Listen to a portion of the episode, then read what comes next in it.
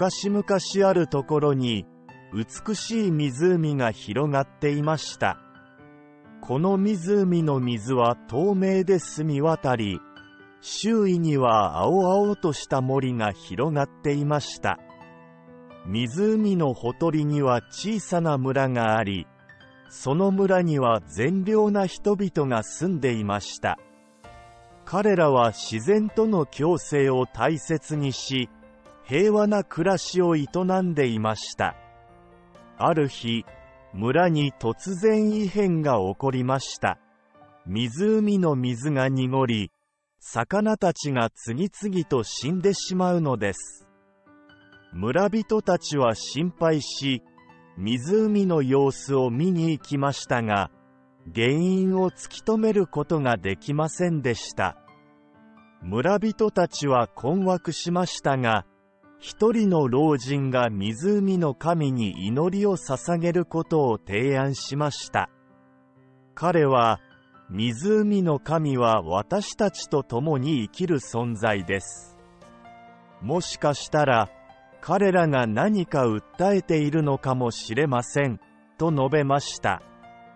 村人たちは老人の提案に従い、湖の神に祈りを捧げました。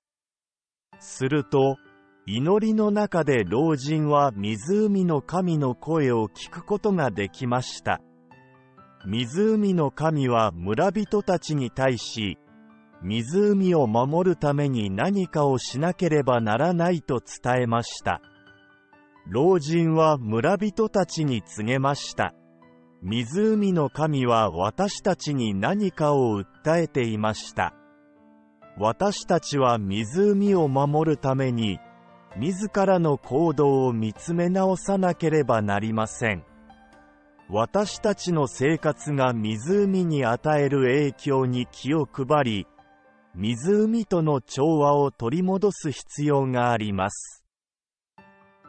村人たちは老人の言葉に心を動かされました。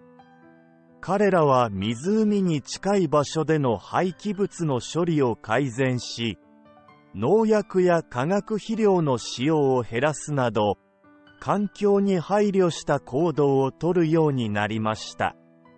すると、驚くべきことが起こりました。湖の水が再び澄み渡り、魚たちが戻ってきたのです。湖は元の美しい姿を取り戻し、村人たちは感謝と喜びに満ちた日々を過ごしました。この物語は、人と自然の共生の大切さを教えるものでした。人々が自然に対して敬意と思いやりを持ち、環境を守る努力をすることが、共に豊かな未来を築くための重要な一歩となるのです。チャット GPT の昔話下記のサイトで年齢を入力すると、年齢にふさわしい昔話をいくつでもしてくれます。コートオメガコートはよう、スマホの音声合成システムで使えば朗読もしてくれます。アミキン作成の昔話ボットちゃんです。無料で使えます。